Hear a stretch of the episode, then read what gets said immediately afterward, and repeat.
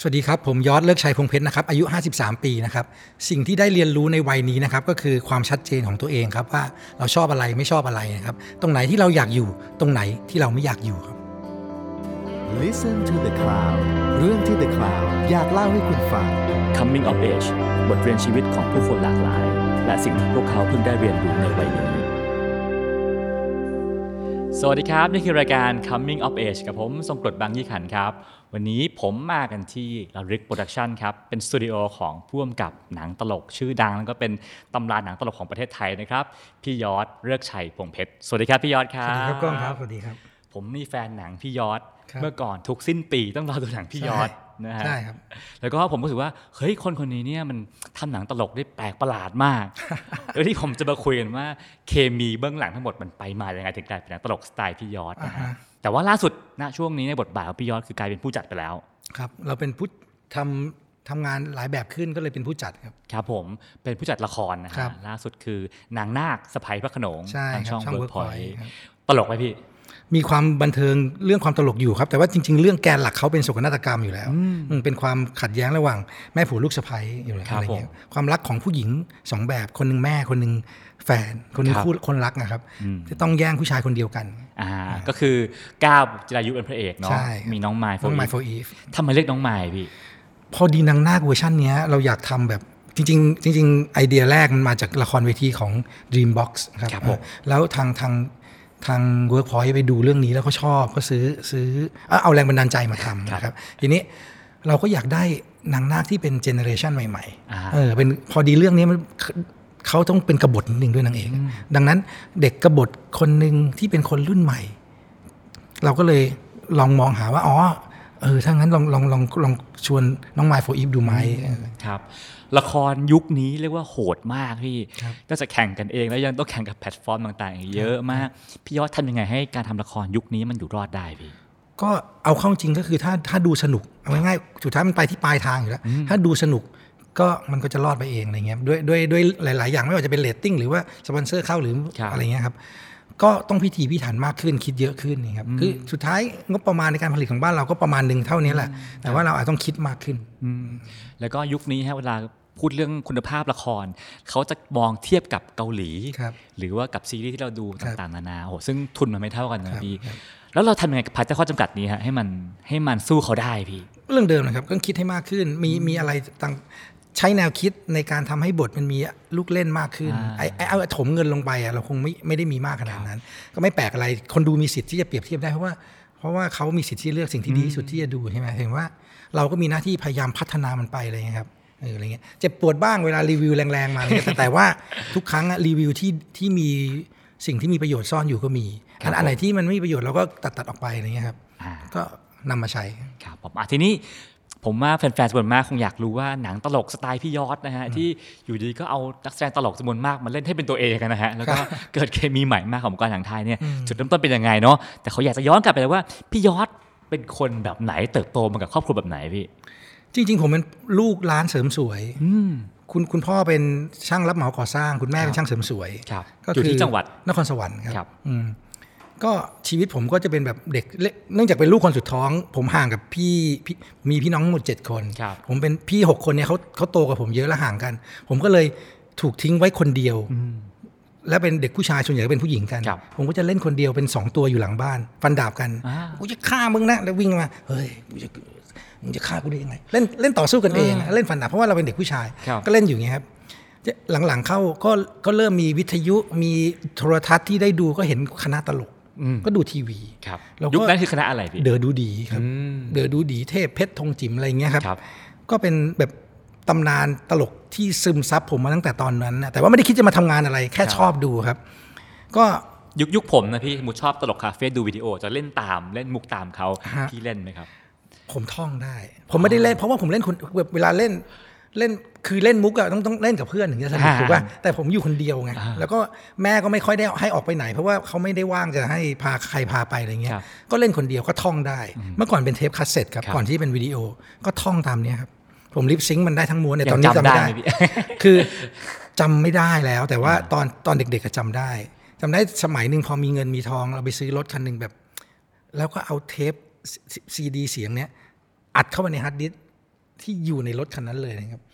ครับก็คือจำได้ว่ามีซื้อรถ BM Series 5มา แล้วใน BM Series 5มันก็มี record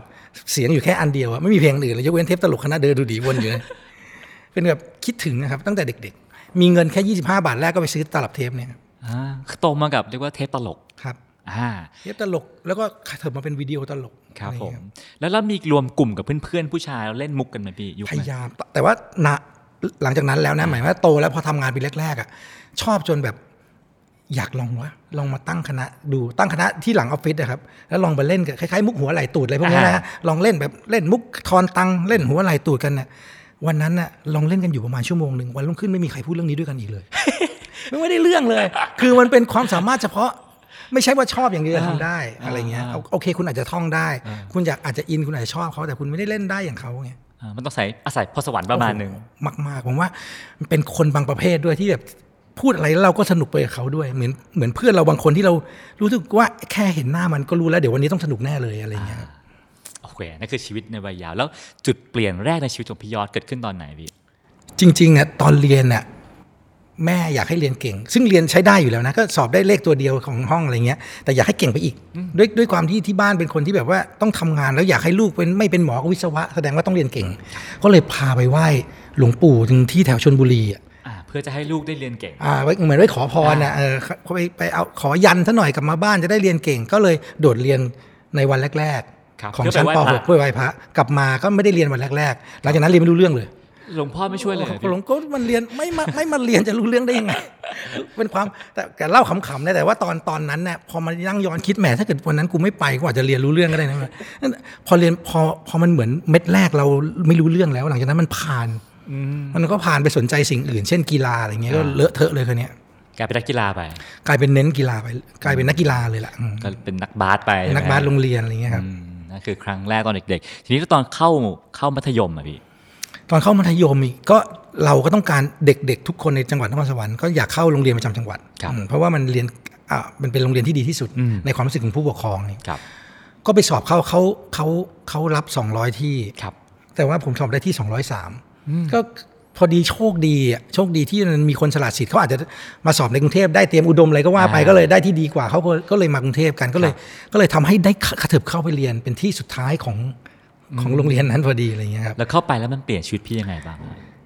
มันมันขยายความความเล่น ความชอบเล่น เพราะว่าพอมันเรียนไม่ค่อยเก่งแล้วอะครับมันก็ไปเล่นเล่นเล่นเล่นแหลกเลย แล้วก็เอาแต่เล่นน่ะเอาแต่เล่น พอพอเล่นแล้วก็เลยสะสมความขี้เล่นตั้งแต่ตอนนั้น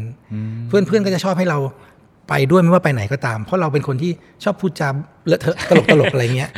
ชอบพูดเรื่องตลกอะครับอะไรเงี้ยอืมเรียกเป็นตัวโจ๊กของกลุ่ม ตัวโจ้ของกลุ่มอ่า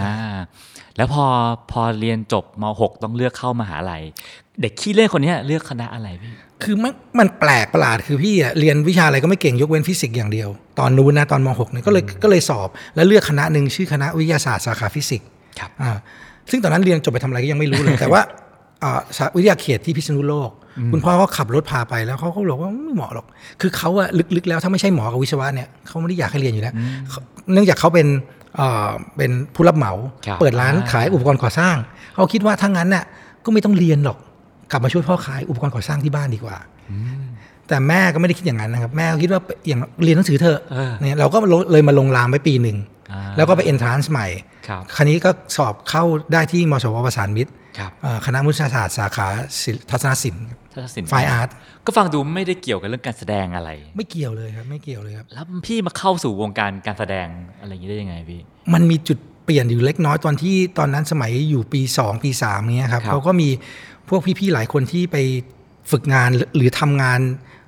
ทำงานแบบฟรีแลนซ์ให้กับไปยาลใหญ่อ่านะนิตยสารในตำนานของวัยรุ่นยุคนั้นอ่าอ่าสร้างจะมีผู้คนในวงการมากมายใช่พวกก็จะอยู่ที่นั่นอย่างเงี้ยครับก็จะแบบเราเห็นคนพวกเนี้ยเขาเป็นแบบคล้ายๆ คล้าย ๆ แบบเป็นไอดอลหน่อยครับๆแล้วเราก็คืออยู่ดีเขาก็ทำละครเวที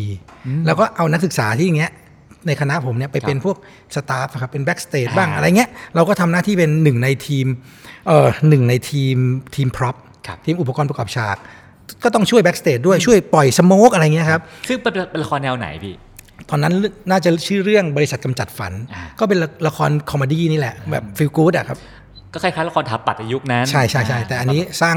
สร้างโดยบริษัทสำนักเออสำนักศิษย์สะดืออะศิษย์สะดือเออคือไปยาลใหญ่ทำละครเวทีเรื่อง ก็เหมาะกับพี่นะฮะก็เป็นคนตลกไปทำละครตลกก็น่จเหมาะอ่โดยโดยโดยเราตอนวินาทีแรกก็เหมาะนี่ครับชอบมากเลยอะไรเงี้ยเขาพูดจาตลกตลกๆกันมีพี่โน้ตเล่นตลกตลกอ่ามีมีอะไรเงี้ยครับ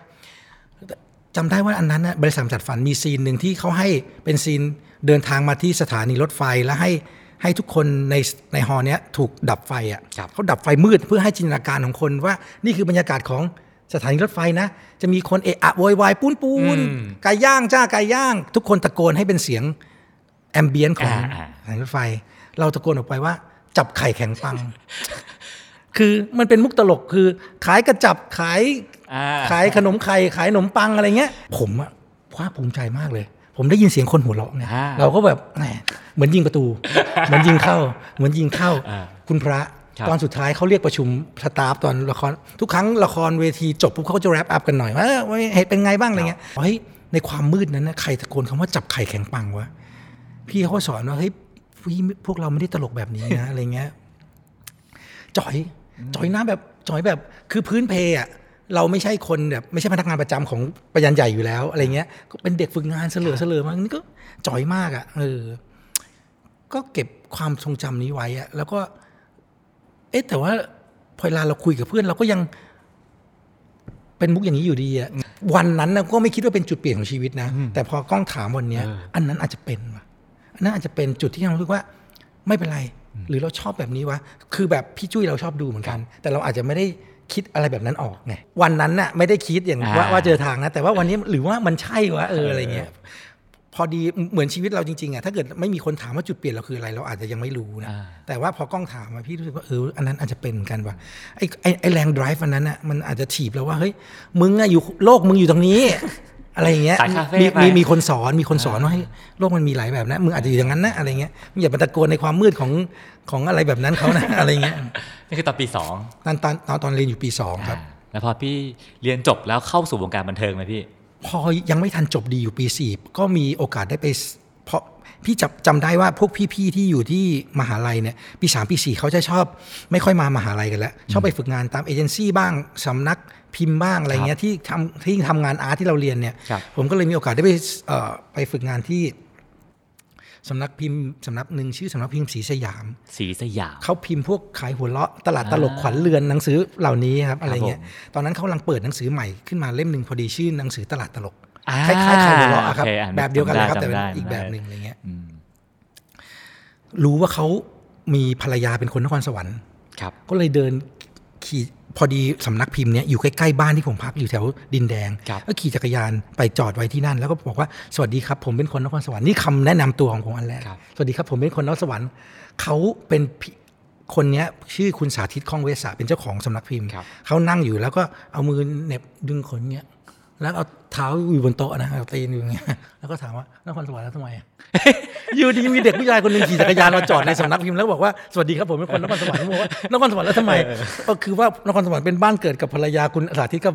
ก็ยังทำไมอยู่ดีนะเออเขาก็ถามว่าเออแล้วมึงจะทำไมเออคือผมอะเรียนอยู่สาขาฝ่ายทัศนศิลป์ก็มีวิชาการออกแบบทำ artwork ด้วย อยากฝึกงานครับที่นี่เป็นสำนักพิมพ์ได้ไหมเขาบอกว่าทำอะไรเป็นบ้างอะก็ยังไม่เคยทำอะไรเป็นนะครับ และที่นี่อยากได้อะไรบ้างอะเขาบอกว่าก็มีคนทำ artwork มีแล้วอืมแต่คนเขียนเรื่องสั้นไม่มี คิดว่าเขียนเรื่องสั้นได้ไหมอืมยังไม่เคยครับแต่คิดว่าได้เขาก็ว่างอะเขาว่างมากนะเขานั่งดึงหน่วยอย่างเดียวนะเขาว่างมากเขาบอกงั้นเล่าเรื่องสั้นให้ก็เลยเล่าให้เขาฟังอ่าเรื่องเรื่องเริ่มต้นที่เต่ากับกระต่ายไปจบที่เทพารักษ์อะอ่าเขาก็บอกว่าเออมั่วดีกว่าพวกนี้มาทำอืมซึ่งคิดสดคิดสดอ่าเขาด้นมั่วอะไรไปเรื่อยเปื่อยอะเขาว่าแล้วก็ดีใจกลับบ้านไป กลับบ้านไปตกใจมาก จักรยานหาย เอ้าลืมเอากลับ ขาไปอะขี่จักรยานไปขากลับดีใจเขารับไงเดินกลับบ้านไม่ใจมากกลับกลับบ้านไปนะกลับบ้านไปดีใจวันรุ่งขึ้น นั่งรถเมล์ไปเรียนหนังสือ กลับมาบ้านที่กรุงเทพนะนั่งรถทัวร์กลับไปนครสวรรค์ยังดีใจอยู่นะลืมจักรยานไปแล้วนะกลับไปจากนครสวรรค์กลับมากรุงเทพอีกที จักรยานคุณไปไหนวะจนกระทั่งมาฝึกงานอะ จึงเห็นว่าจักรยานแม่งจอดอยู่ตรงเนี้ยอืมคือมันใกล้มันใกล้มากเอออจากวันนั้นนะครับก็เป็นจุดเปลี่ยนอีกอันหนึ่งที่ที่รู้สึกว่าได้มาทำเรื่องตลกแบบ เพราะว่าผมต้องเป็นคนคัดเลือกขำขันเว้ยอ่าคนส่งขำขันมาได้เรื่องละร้อยบาทครับ เขียนเรื่องสั้นได้เรื่องละห้าร้อยบาท เรามีหน้าที่อ่านว่าชอบไหมอืมถ้าชอบปุ๊บเนี่ยให้หยิบจากกระบะที่เราชอบไปใส่กระบะเขาแล้วเขาตรวจอีกทีอ่าซึ่งก็ทำให้เรียกว่ามีเซนส์ในการจับจังหวะมุกตลกได้ประมาณหนึ่งครับ คือ ใช้คำว่าอ่านมันเยอะ อ่านมาเยอะอ่านอันเยอะอ่าก็คือว่าก้าวแรกของการเข้าสู่วงการบันเทิงแล้วกันใช่เนาะใช่ใช่หลังจากนั้นพอเรียนจบจริงๆเอ่อพี่ยอดทำอะไรต่อพี่ทำที่ Media of Media ก็จากจากรุ่นพี่นี่นะครับที่เคยทำที่ศิษย์สะดือด้วยกันแหละครับเขาก็ไปทำรายการทีวีให้ Media of Media เขาก็ชวนครับ ชวนไปทำรายการทีวีไปเป็นครีเอทีฟเมื่อก่อนทำหน้าที่แค่ตัด VTR ว่าสนับสนุนโดย ชุดเครื่องนอนโตโต้ไร้รอยต่อทอเต็มผืนสับอะไรเงี้ยผมเป็นคนครับตัด ตัด VTR แค่เนี้ยเนื้อหายังไม่ได้ยุ่งเลยครับอันเนี้ยก็เป็นครั้งแรกที่เข้าไปอยู่ในวงการทีวี ได้เจอดาราได้เห็นนักแสดงอะไรเงี้ยครับครั้งแรกอืมครับผม แล้วก็จุดเปลี่ยนในวงการบันเทิงของพี่ยอดก็จะเป็นเรื่องการได้ทำหนังใช่กับ RS ใช่มันเริ่มมาได้ยังไงพี่เริ่มมาจากพอเราทำรายการทีวีสักพักหนึ่งอะแรกๆก็ทำรายการเกมโชว์ทำสารคดีกึ่งเกมโชว์แล้วก็ได้ทำ stage show เป็นรายการตลกชื่อรายการ 555รายการ55เนี่ยมีพวกพี่เทพโพธิ์งามพี่เด๋อดอกสะเดาอะไรเงี้ยครับเอ่อ แล้ววนวนวนมีตลกรุ่นใหม่ๆเข้ามาอย่างเช่นพี่จตุรงค์พี่จิ้มชวนชื่นสองท่านเนี้ยครับก็พอผมทำงานด้วยกันมาก ๆ ก็สนิทกัน พี่เขาบอกว่าเอ๊ะ RS อะเฮียฮอเขารู้จักพี่อีกคนหนึ่งอยากทำหนัง ให้ชชวนว่าเราเอ่อไปเสนอหนังตลกให้ RS ทำไหมอย่างเงี้ยก็ชวนกันไปสี่คนไปเล่าให้เฮียฮอฟังว่าเรื่องเป็นอย่างนี้ขอทำได้ไหม ผมจำได้ว่ายุคแรก RS ฟิล์มจะเป็นหนังแนวหลังรางวัลหนังอาร์ตอาร์ตหนังเท่ๆหน่อยใช่ใช่ไหมฮะ หรือลั่นมากโลกทั้งใบให้นายคนเดียวอย่างเงี้ยครับอ่าใช่อืมใช่อะไรอย่างนั้น ตอนนั้นยังไม่มีหนังตลกเลอะเทอะเท่าไหร่ แล้วก็ไปเขาก็ชวนกันไปเล่าให้เฮียฮอฟังเข้าไปกันสี่คนสี่คนมีใครบ้าง พี่พี่คนหนึ่งชื่อพี่เปียกเขาเขาสนิทกับเฮียฮออยู่แล้วครับอีกคนหนึงพี่จิ้มชวนชื่นครับพี่จตุรงค์ครับแล้วก็ผมอืมอืมซึ่งเขาทั้งสี่คนเนี่ยไม่มีใครเป็นผู้กำกับเลย ยังไม่มียังไม่มีรู้แต่ว่าจะไปเล่าให้เฮียฟังก่อนว่า เรื่องนี้อนุมัติให้ทำไหมอ่าอ่า ถ้าให้ทำก็จะหาทีมกันอ่าก็จะหาทีมการอะไรเงี้ย ผมก็มีหน้าที่เล่าให้ฟังจำได้ว่าเล่าเรื่องคล้ายๆ ชื่อเรื่องอุ้มมาปล้นครับ ซึ่งพี่ใช้วิธีการเล่าหรือมีเขียนอะไรไปให้เล่าเล่าเล่าปากเปล่า ขายโพสโซ่ด้วยการเล่าปากเปล่า คล้ายๆเล่าเรื่องสั้นตอนนั้นเลยก็ก็เล่าเลยว่าเรื่องเป็นยังไง แล้วเฮียฮอฟังด้วยความตั้งใจอยู่ คือเฮียแกก็ไม่ได้ว่างมากจำได้ว่าเฮียเขาตะแคงฟังเพราะว่าเฮียเขาเล่นหุ้นอยู่ใช่ไหมแล้วก็เราก็นั่งอยู่ตรงนี้ครับเฮียเราก็เล่าให้เฮียฟังเออเรื่องก็คือแบบว่าพา อุ้มเด็กไปปล้นผ่าน 70กว่าจังหวัดเฮียก็เล่าให้ฟังเล่าใหญ่เลยเล่าจนเหงื่อแตกอะครับเฮียก็หันมาบอกว่าจบยังอืมเขาเขาบอกอันนี้เขาก็คือดูความตั้งใจแล้วเหมือนตั้งใจจังเลยอืมให้ทำแต่ลดจาก 70 กว่า location เนี่ยให้เหลือ location เดียวได้ไหมอ่าทุกอย่างที่มึงพูดเนี่ยอ่าฮะให้อยู่ในที่เดียวเดียวได้ไหมแบบว่า ใจผมพูดว่าอะไรไหมไม่ได้หรอก แต่พี่เปียกที่ไปด้วย ได้สิ คือเราเรามองว่ามันยากขึ้นเออแต่เขามองว่ามันง่ายขึ้นอ่าเออมันแล้วแต่มุมมองนะว่าอ่า จะไปตะลุยไป 70 กว่าที่มันยากขึ้นเออแต่เราอะคิดว่าเรื่องมันคิดมาอย่างนี้ เปลี่ยนไปที่เดียวมันยากจะตาย แต่แต่ว่าแล้วแต่คนมองเนี่ยครับก็มาสรุปกันว่า แต่ไม่มีใครยอมเป็นผู้กำกับเลยก็เกี่ยงกันไปเกี่ยงกันมาว่าไอ้ยอดมึงนั่นแหละว่างสุดอืมเออก็โอเค คือการเป็นผู้กำกับผมของผมทำไมมันช่างเป็นสถานการณ์ที่แปลกจังวะพอไม่มีใครว่างเลยอังั้นมึงเป็นผู้กำกับอะไรแล้วพี่ทำเป็นเหรอพี่ ไม่เป็น เพราะว่า ผมอยู่แต่รายการทีวี รายการทีวีมันเป็นคล้ายๆคล้ายๆโอบีครับทุกครั้งทุกอย่างก็เลคคอร์ดรวมครักันบไปสวิตชิ่งก็ตัดต่ออะไรเงี้ยแต่อันเนี้ยเสียงกับภาพมันก็แยกกันเลคคอร์ดก็ก็เหตุการณ์ก็ตัดไปที่ภาพของการถ่ายทำวันแรก ซึ่งนั่นคือเรื่องพยักร้ายสายหน้า พยักร้ายสายหน้า ซึ่งซึ่งโอเคคือการปล้นเหมือนเดิม ใช่แต่ว่าแต่ว่ามันมันแตกไปแทนที่จะมีเจ็ดสิบกว่าเหตุเจ็ดสิบกว่าที่กลายเป็นที่เดียว แต่มีแค่สามเหตุการณ์ในที่เดียวอ่า ที่คนหนึ่งจะมาปล้น คนหนึ่งจะมาหาหม้อแม่นาคอ่าส่วนส่วนส่วนส่วนอีกคนหนึ่งจะมาวางระเบิดครับอ่าใครเขียนบทพี่พี่พิงลำพะเพิงครับอ่าพี่เพียงเขียนบทให้แล้วก็เอ่อนักแสดงนำเป็นใครฮะตอนนั้น พี่เทพโพงาม พี่จิ้มชวนชื่น พี่จตุรงค์แล้วก็นางเอกเป็นซาร่ามาลากุลอ่าก็คือรวมนักแสดงตลกมาไว้ด้วยกันใช่นะใช่ฮะแล้วก็แล้วก็มีนางสวยๆหนึ่งคนน่ะคุณเป็นนางซร่พยาบาลครับอ่า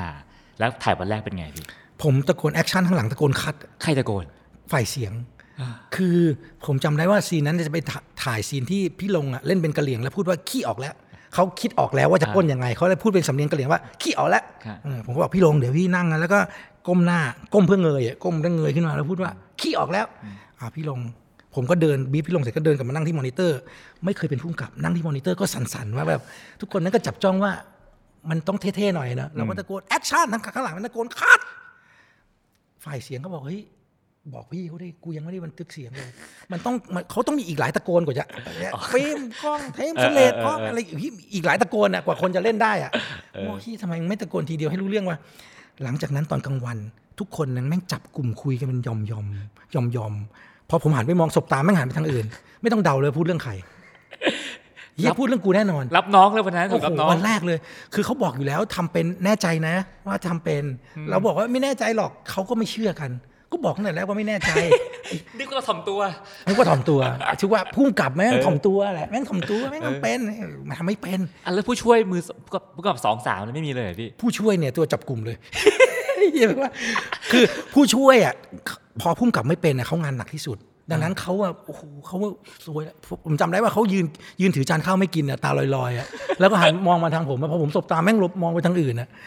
แม่งแบบแม่งสวยแล้วแม่งจะพาหนังจบได้ไงวะอะไรเอเงี้อยแต่แต่สุดท้ายแซมโซนิตแม่งดังมากแล้วก็อันนี้ดีเรื่องกล่องมากๆแซมโซนิตเออโทษพยักร้ายแสนหเรื่องน้าโฆษณามันก็ดังมากได้พี่ได้ได้แล้วมันก็มันก็เป็นที่พูดถึงกันมากๆ แล้วมันมาได้ตอนไหนอะพี่ คือมันอะมันก็ถ่ายเป็นแบบ ถ้ายุคเนี้ยผมว่ามันคล้ายๆคล้ายๆ ตลกสามช่องอะซึ่งมันแอบมาตั้งแต่สมัยผมทำหนังหนังสือการ์ตูนเห็นปะมันคล้ายๆกับตลกตลกสามช่อง เรื่องจริงอะโครงสร้างเรื่องอะมันแอบหลุดหน่อยๆ แต่ว่าอ่าเหตุการณ์นี้ตลกสามช่อง เหตุการณ์ต่อไปอ่าแล้วมันมาเย็บต่อกันใช่ไหมอะเล่นหาหม้อแม่นาคจบปุ๊บอะฮะหาระเบิดอะอะไปปล้นอะซึ่งไอ้ตลก ปล้นกับตลกหม้อแม่นาคแม่งแทบไม่เกี่ยวกันเลยอะถูกป่ะเขาก็ร้อยต่อกันสมัยนั้นพี่เชนเนี่ยเขาช่วยช่วยเย็บราทำให้เชนลิมตระกูลใช่ช่วยเย็บทำให้มันแบบดูเป็นเรื่องเป็นราวใช่ไหมพี่เชนคือผู้กำกับที่เก่งมากคนหนึ่งของไอเอสโอ้ใช่เป็นคนที่ทำโลกทั้งใบให้นายคนเดียวอ่าก็มาช่วยทำให้มันกลายเป็นหนังขึ้นมาได้เออใช่ใช่จำได้เลยตอนแรกอะเขาชื่อหนังชื่อเรื่องเรื่องที่ตั้งกันไปชื่อเรื่องสามก๊กครับมันนี่เพราะว่าสามก๊กเนี่ยมันไปก้นในโรงพยาบาลซึ่งเป็นโรงพยาบาลบ้า ไม่มีใครพูดจารู้เรื่องเลยคนบ้า ดังนั้นเวลาจะจะเสาะว่าถามว่า ระเบิดอยู่ไหน คนบ้ามันตอบไม่ได้หรอกเหตุการณ์จริงชุลมุนมากครับอ่าแล้วก็แล้วก็ทำออกไป มันชื่อสามก๊กตอนแรก แล้วเขาก็ขอเปลี่ยนชื่อ เป็นเนื่องจากแบบเขาเขาทำไปแล้วเขารู้สึกว่าไอ้แก๊งพยักร้ายเนี่ยเขาดูที่ไรเขาก็ถ่ายหัวแบบเฮ้ยมันดูไม่รู้เรื่องว่ะ แต่ว่ามันตลกดีนะ แต่ว่ามันดูไม่รู้เรื่องว่ะอะไรเงี้ย มันมีคำพวกขี้ออกแล้วอปฏิเทเถโถอะไรพวกเนี้ยอะไรอย่างนั้นน่ะมันก็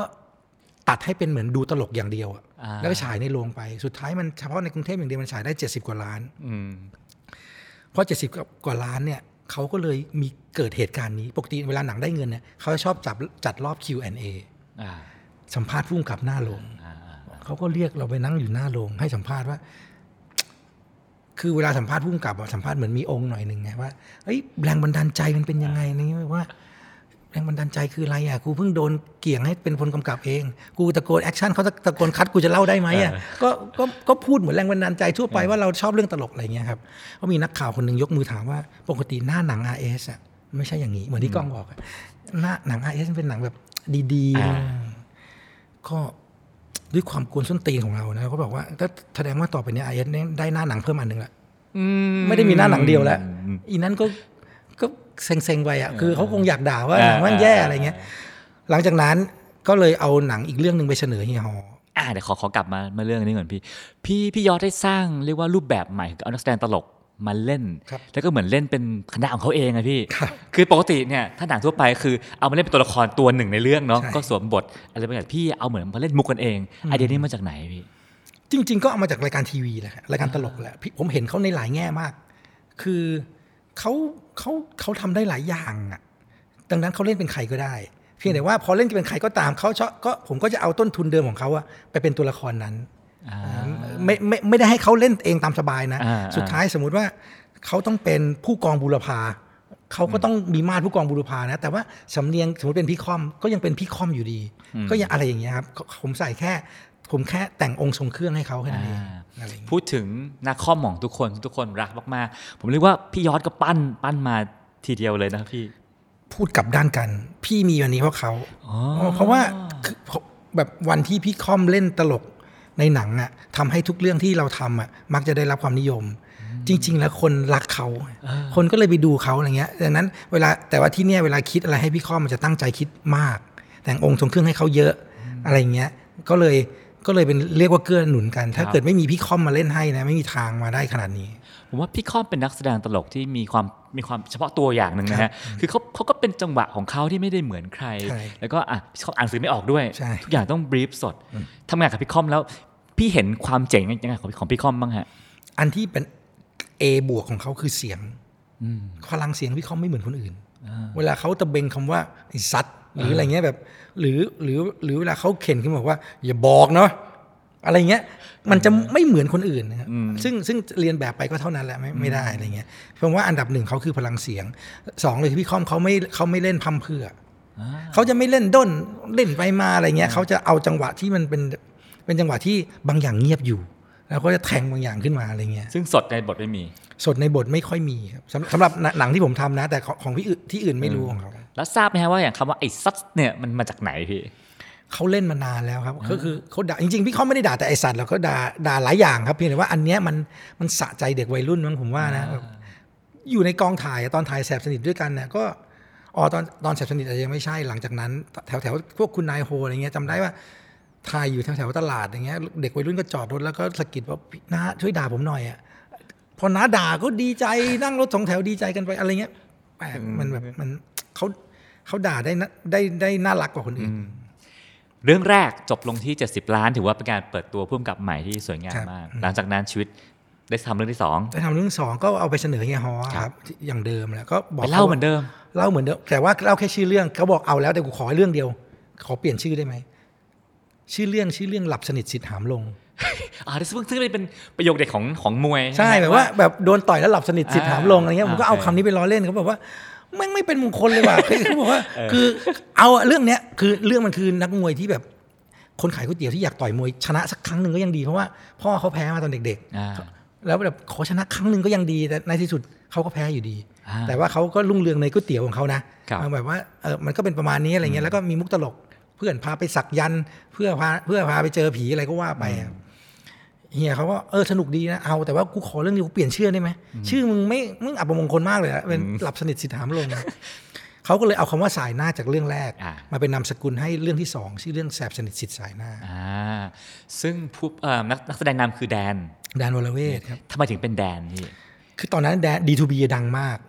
ตอนไปชวนแดนก็ยุ่งลำบากมากนะแบบว่า เมื่องจากเขาดังมากแล้วการที่จะมาเล่นตลกอะสำหรับสำหรับบอยแบนด์ที่เป็นเกเอบวกอะสุ่มเสี่ยงมันนะ คือพอตลกแล้วยังไงว่าแล้วกูจะกลับไปทำเทปเออน่ารักจะได้ไหมว่าอะไรเงี้ยเออเขาคิดเขาคิดเยอะเฮียเฮียเฮียบอกว่าย้อนไปคุยกับคุยกับแดนเองนะ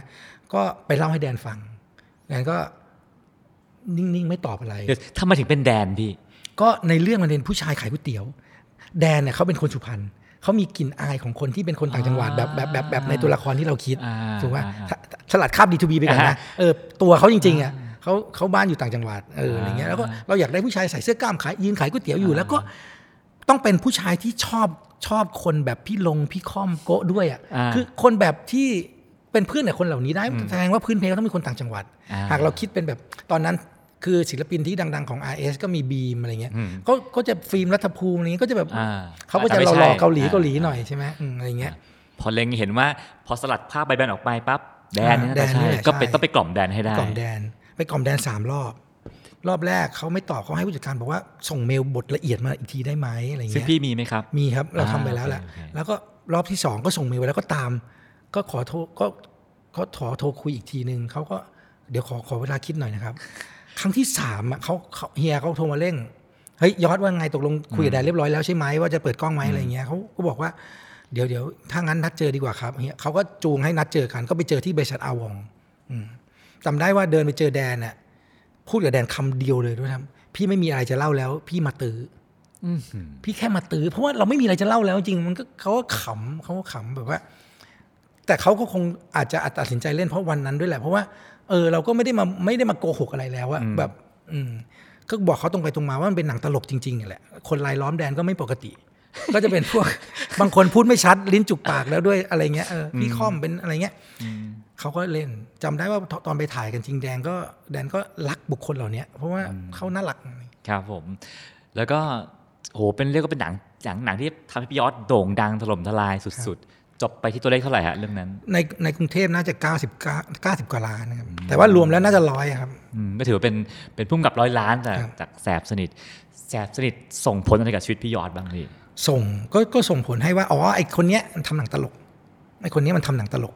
อะไรอย่างเงี้ยครับตอกย้ำเรื่องที่สองก็จะเห็นภาพชัดเจนใช่ขึ้นใช่ใช่ก็ก็จะมีคนชวนทำหนังตลกอีกอะไรอย่างเงี้ยครับเรื่องที่สองแม่นขึ้นไหมฮะไม่นะไม่ไม่แม่นขึ้นนะ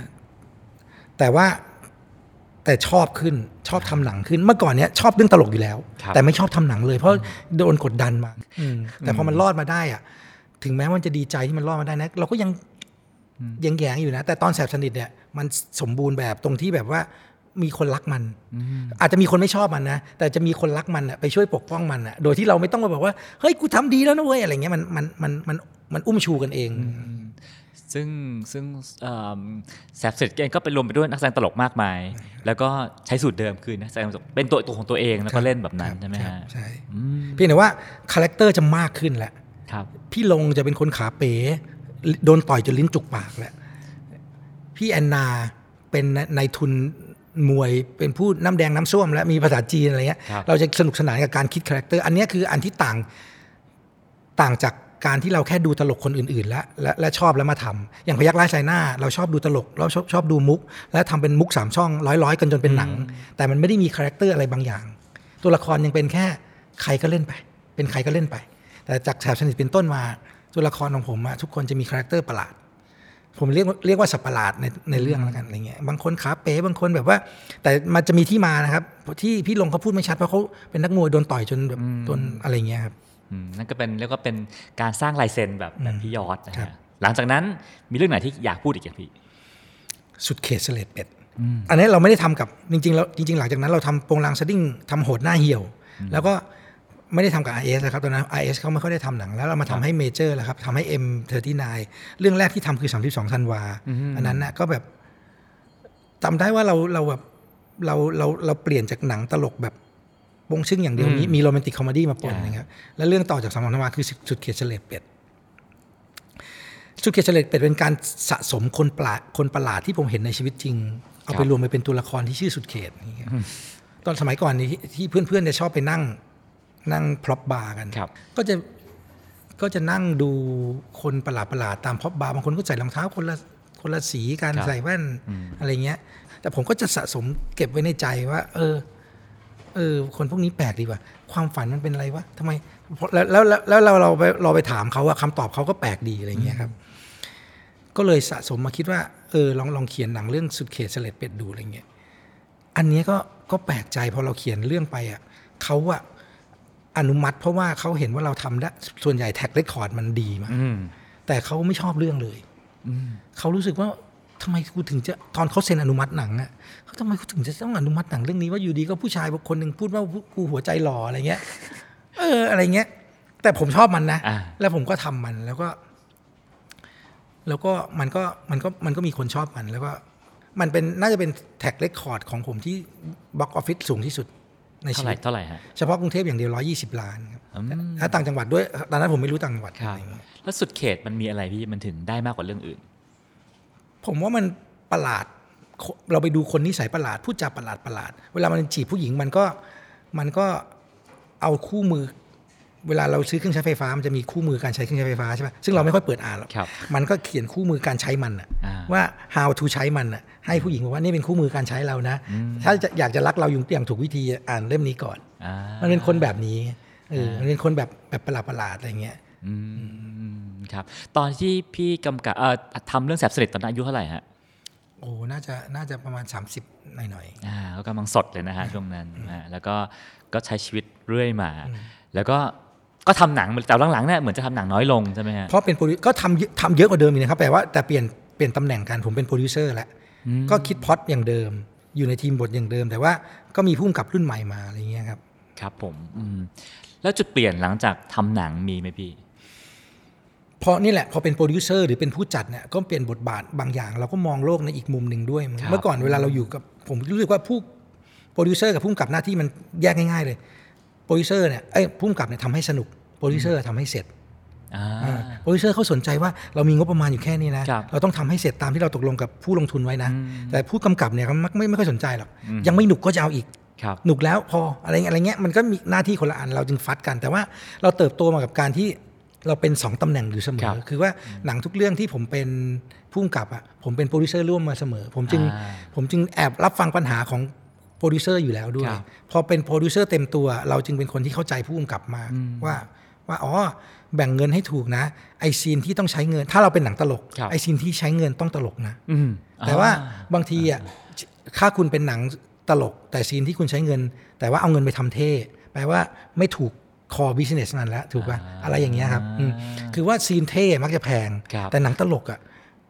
แพงได้นะ ก็เอา scene ตลกอะยอมแพงดีกว่าอ่าเออเพราะว่าอ่าเพราะว่าแกนหลักมันคือต้องตลกนะอะไรเงี้ยอ่าก็ก็จะเข้าใจ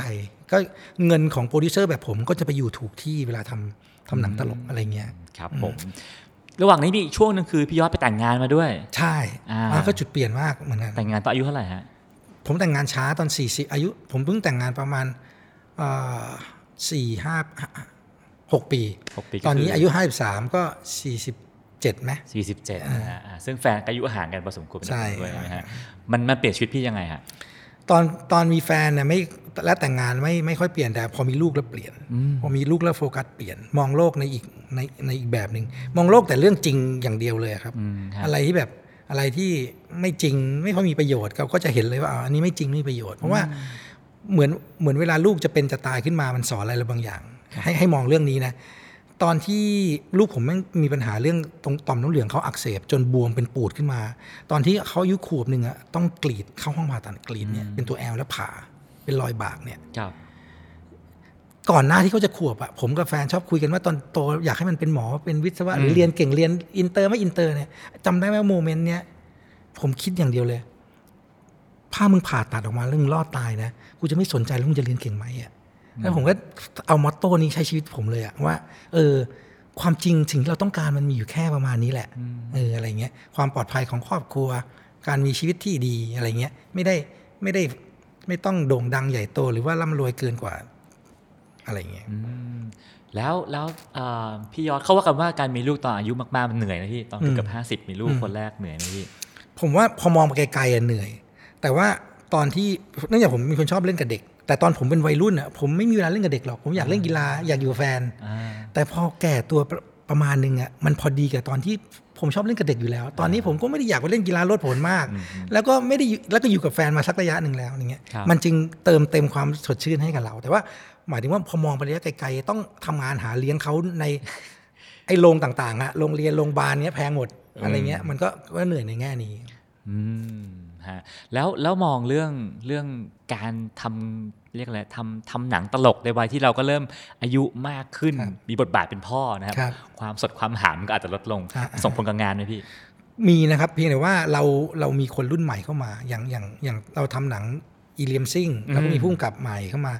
ล่าสุดมีหนังเรื่องอาตมาฟ้าผ่าจะเข้าช่วงสงกรารเนี่ยครับครับก็เป็นพุ่มกับรุ่นใหม่ แล้วก็คุยกับคนรุ่นใหม่เยอะๆอะไรอย่างเงี้ยครับภาษาก็เป็นของเขาเพียงแต่ว่า เหมือนเราเราก็เป็นโค้ชที่เข้าใจแล้วว่าเกมมันเป็นยังไงเราระมัดระวังให้ แต่ว่าเขาก็เป็นกองหน้าไปอะไรเงี้ยครับก็ใช้คนรุ่นใหม่ไม่อยากเป็นกองหน้าเองบ้างเหรอพี่ ตอนนี้ยังไม่อยาก เมสซี่ยังคว้าแชมป์โลกในวัย 30 ปลายๆโอ้มีไม่กี่คนนะ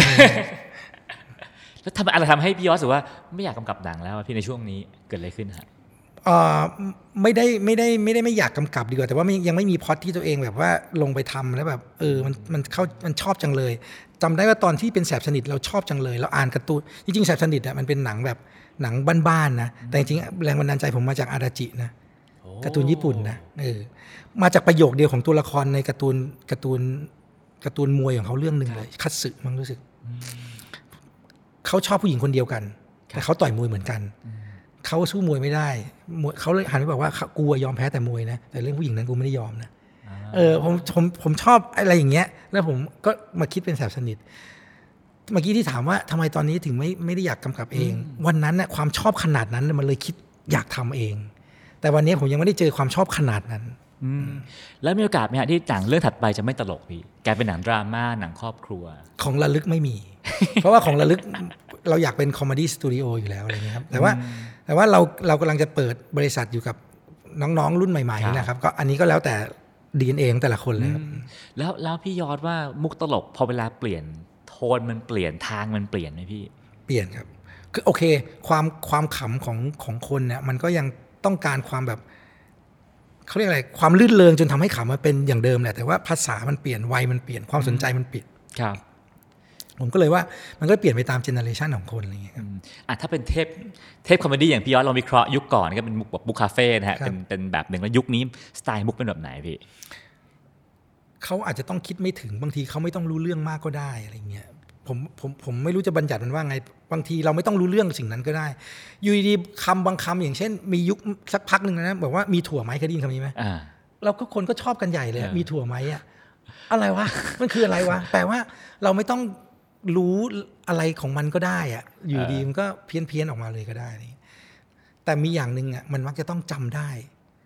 คือจดจำง่ายด้วยอะไรสักอย่างก็ไม่รู้อะไรเงี้ยครับจำง่ายเล่นตามง่ายๆพูดใช่ตามง่ายใช่ๆใช่ไหมฮะใช่อืมแล้วกับกับวัยเนี้ฮะวัยวัยห้าสิบสามพี่ยอดว่าชีวิตตัวเอง เปลี่ยนไปกว่าวัยหนุ่มๆยังไงบ้างพี่ อืม เปลี่ยนนะผมแบบผมความชอบของผมชัดเจนมากขึ้น ผมไม่ค่อยเห่ออ ผมไม่ค่อยเห่อสมมุติว่าเมื่อก่อนเนี่ยผมก็จะเวลาเพื่อนบางคนที่แอบเป็นอินฟลูเอนเซอร์ของเราอยู่ลึกๆอะ่ะ เช่นเราเราตามเพื่อนบางคนเนี่ยเราก็จะเห่อเขาทำอะไรเราก็จะเอาด้วยจองด้วยซื้อด้วยอะไรเงี้ย แต่ว่าหลังๆ เราไม่ค่อยเห่อเราจะรู้เลยว่าอันเนี้ยไปก็ไม่หนุกหรอกกูรู้อีกสักนั่งไม่เกิน 20 นาทีกูเบื่อแน่นอน เราจะชอบเราจะรู้เลยว่าอะไรจริงที่เราต้องการอะไรเงี้ยอืมเรียกว่าหาทางของตัวเองหาทางเอเจเจออะไรนะเงี้ยฮะอืม แล้วแล้วกับกับกับวัยนี้เอ่อพลังมันลดลงไหมพี่ หรือความฝันมันลดลงไหมพี่ ความฝันไม่ลดลงนะ แต่ว่าแต่ว่าพลังมีลดลงบ้างครับอืมมีลดลงบ้าง แต่ก็ไม่มากเพราะว่า ไม่มากอาจจะเป็นเพราะว่าเรามีลูกมั้งแล้วมันขี้ชวนเล่นอะ มันก็เลยพาให้เราแบบ alert อยู่ตลอดเวลา alert อยู่ตลอดเวลา ผมว่าเราทำตัวเราเองได้นะ ให้ให้ไม่เหี่ยวลงอะเออเราก็ลุกขึ้นมาทำอะไรเงี้ยสนุกครับสุด พี่ว่าวัยห้าสิบสามแก่ไหมพี่ แก่ แก่แก่คือตอนเด็กๆอะรู้สึกเลยว่า เออสี่สิบอะสี่สิบห้าไม่อยากอยู่แล้ว มันคงคงกำลังดีว่ะ ยิ่งยิ่งยิ่งพอทำหนังหรืออะไรบางอย่างที่เอ้ยมันได้ทำสิ่งที่ตัวเองชอบแล้วมันแบบว่าเออมีคนชอบแล้วมันจบมันโอเคแล้วนี่ เพราะว่าอยากได้อะไรวะแต่ตอนนั้นยังไม่มีลูกนะครับสี่ห้าก็พอแล้วแก่แล้วเลิกแล้วอะไรเงี้ย แต่ว่ามันยังไม่ตายไงพอมันเลยมาห้าสามแล้วโอ้โหมันแก่ดูคอตัวเองทุกวันน่ะเอ้ยคอไม่เหี่ยวอย่างงี้วะอะไรอย่างเงี้ยอะไรอย่างเงี้ยแต่แต่ก็ก็ต้องว่ากันไปครับ แล้วที่ทางของคนวัยห้าสิบสามควรจะทำอะไรพี่ถึงจะเกิดประโยชน์สูงสุดกับศักยภาพที่เรามี ผมว่าความคิดนะผมว่าเรามีความคิดที่เราแวดระวังได้ดี เราเราเราอาจจะแบบไม่ได้สดใหม่หรือเก่งเท่าเด็กบางคนอะไรเงี้ยครับแต่ว่าเราอาจจะรอบครอบกว่า เราก็เราก็เราก็ใช้สิ่งนี้ให้เป็นประโยชน์กับ เวของเขานะ ไม่ใช่เวของตัวเองอะไรเงี้ยถ้าเรายังต้องทำงานอยู่นะครับอ่าไม่ใช่แบบว่าไปขวางเด็กเขาอยู่ได้อะไรเงี้ยผมว่าอย่างเงี้ยไม่เวิร์กผมอย่างเงี้ยผมว่าอย่างเงี้ยกระโหลกกะลากึ่งกึ่งๆที่ปรึกษาคล้ายๆอย่างนั้นครับ แล้วถ้าพี่กับวัยน้องๆอะยี่สิบสามสิบเห็นไม่ตรงกัน แก้ปัญหานี้ยังไงพี่หาจุดรับผิดชอบให้เจออสมมุติว่าเขาเป็นผู้กำกับก็เอาเลย เอาแบบที่เขาสนุกแล้วผมเขาแค่ระวังสมสมมติผมเป็นโปรดิวเซอร์ผมแค่ระวังงบ เหมือนผมบอกเขาว่าโอเค เรื่องนี้เราต้องรู้กันว่าสมมติเรามีเงินอยู่ 20 บาท เรากำลังจะทำหนังเรื่องเนี้ย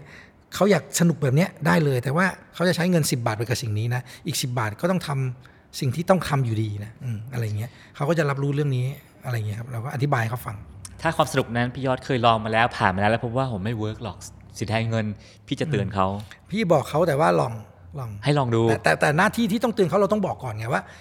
พี่เคยถ่ายแสบสนิทแบบนี้มาแล้ว scene ที่มันกล้องค่อยๆ track เข้าไปแล้วแดนต่อยทีละหมัดปุ้งในที่สุดแล้วพี่ไม่ได้ใช้เลยสมมตินะครับ แต่ว่าอันเนี้ยแกกำลังจะทำคล้ายๆอย่างนั้น แต่ลองลองทำไปเลยแต่อย่าเกิน 10 บาทนี้นะอ่าเอางบเป็นตัวตั้ง มันเห็นเลยครับคือสมมุติเราทำหนังกับตุ๋ยตุ๋ยทำเรื่องแรกกับเราชื่อเรื่องป้าแฮปปี้ครับก็เรื่องนั้นเขาตุ๋ยก็ลองทำหลาย ๆ อย่าง ก็ไปถ่ายนู่นเลยมอลตาประเทศที่ คือเรื่องมันคือว่าตัวเอกอะต้องไปล่อตายกับที่ที่อากาศบริสุทธิ์ที่สุดในโลก และมอลตาเขาติดอันดับหนึ่งเพราะว่ามันเป็นเกาะที่ลมโชยอะไรสักอย่างนะครับครับก็ ไปเลย ซึ่งความจริงอะถ้าเราคิดดีๆ เราใช้เงินอย่างเหมาะสมอะเรื่องมันไม่ต้องเป็นอย่างนั้นหรอกอะไรอย่างเงี้ยครับหลังจากนั้นเองตุ๋ยเองอะเขาก็รอบคอบของเขาเองแหละว่า สุดท้าย feedback มันกลับมาที่ตัวเขาว่าเออว่าเออวันนั้นกูไม่น่าเหนื่อยไปที่นั่นเลยแบบกูน่าทำอย่างนี้งี้มากกว่าอะไรอย่างเงี้ยครับอืมก็ต้องใช้เวลาครับแล้วก็ณณปัจจุบันนอกจากเอ่อมีเรื่องนางนาคสไปายพระโขนงแล้วครับยังมี project ต่อไปด้วยใช่ไหมฮะก็มีหนังอีกที่เสร็จแล้วเรื่องอาตมาฟ้าผ่าเข้าฮะเข้าตอนเข้าตอน ช่วงช่วงสงกรานต์ครับซึ่งเข้าตั้งแต่พี่ยแต่อดเป็นผู้กำกับอ้ยผมเป็นผู้โปรดิวเซอร์ครับแล้วใครเป็นผู้กำกับฮะชื่อเอกครับอ่าเอกอีกเรื่องหนึ่งก็คือชนีปีชงเป็นละครของเวิร์กพอยต์เหมือนกันครับอืมฮะตลกหมดชนีปีชงตลกครับอาตมาฟ้าผ่าตลกมากอ่าแล้วแล้วแล้วความตลกเหมือนสไตล์พี่ยอดไหมครับคล้ายๆกันกับแต่แยกกันอาตมาฟ้าผ่าเนี่ยจะเป็นไปไปไปโทนแบบแสบสนิทอืมแต่ว่าอ่าชนีปีชงจะไปโทนแบบ 32ธันวาสุดเขียดเสล็ดเป็ดอะไรอย่างเงี้ยครับอ่ามีความโรแมนติกคอมเม romantic ดี้ comedy ครับนะฮะอืม พี่ยอดมองว่าสุดท้ายตัวเองจะมีวัน retire ออกจากวงการไหมพี่ มีครับมี เมื่อไหร่พี่ วันที่จริงๆแล้วเราอยากให้ระลึกมันเป็นสตูดิโอ comedy ที่ที่มันมันไปด้วยตัวของมันเองใน gen รุ่นใหม่ๆ ที่เข้ามาอะไรเงี้ยครับ เราก็ เราก็รอดูมันเติบโตไป คิดว่าประมาณห้าปีสิบปีอะไรเงี้ยก็ว่ากันไปนะครับ ประมาณแถวๆเนี้ยครับ แถวๆเนี้ยอืมครับผมอะสุดท้ายเลยครับพี่ยอดครับ ถ้าเกิดพี่ยอดลองสรุปชีวิตตัวเองนะฮะเป็นหนังสักเรื่องหนึ่งนะพี่พี่ว่าเรื่องเนี้ยเรื่องราวจะเป็นประมาณไหนอะพี่พล็อตมันจะประมาณไหน แล้วฉากพี่ของเรื่องเนี่ยควรจะเป็นฉากไหนพี่ จริง ๆ คล้ายๆแสบสนิทสิทธิ์สายหน้าแหละ เพราะว่าเพราะว่าตัวแสบสนิทนะครับ ตัวพระเอกอะมันขายก๋วยเตี๋ยว แล้วมันก็อยากจะเป็นนักมวย แต่จริงๆแล้วมันไม่รู้จักพัฒนาก๋วยเตี๋ยวมัน ให้ใหญ่โตสุดท้าย พอเข้าไปพัฒนาก๋วยเตี๋ยวเขาเขาเปิดโกดังเปิดโรงงานก๋วยเตี๋ยวเพราะลูกชิ้นร้านเขาอร่อยอะไรเงี้ยครับก็ก็เจริญงอกงามได้ ผมอะทุกครั้งที่ผมทำหนังเรื่องใหม่อะผมพยายามเป็นคนอื่นในซีนแรกทุกทีเลย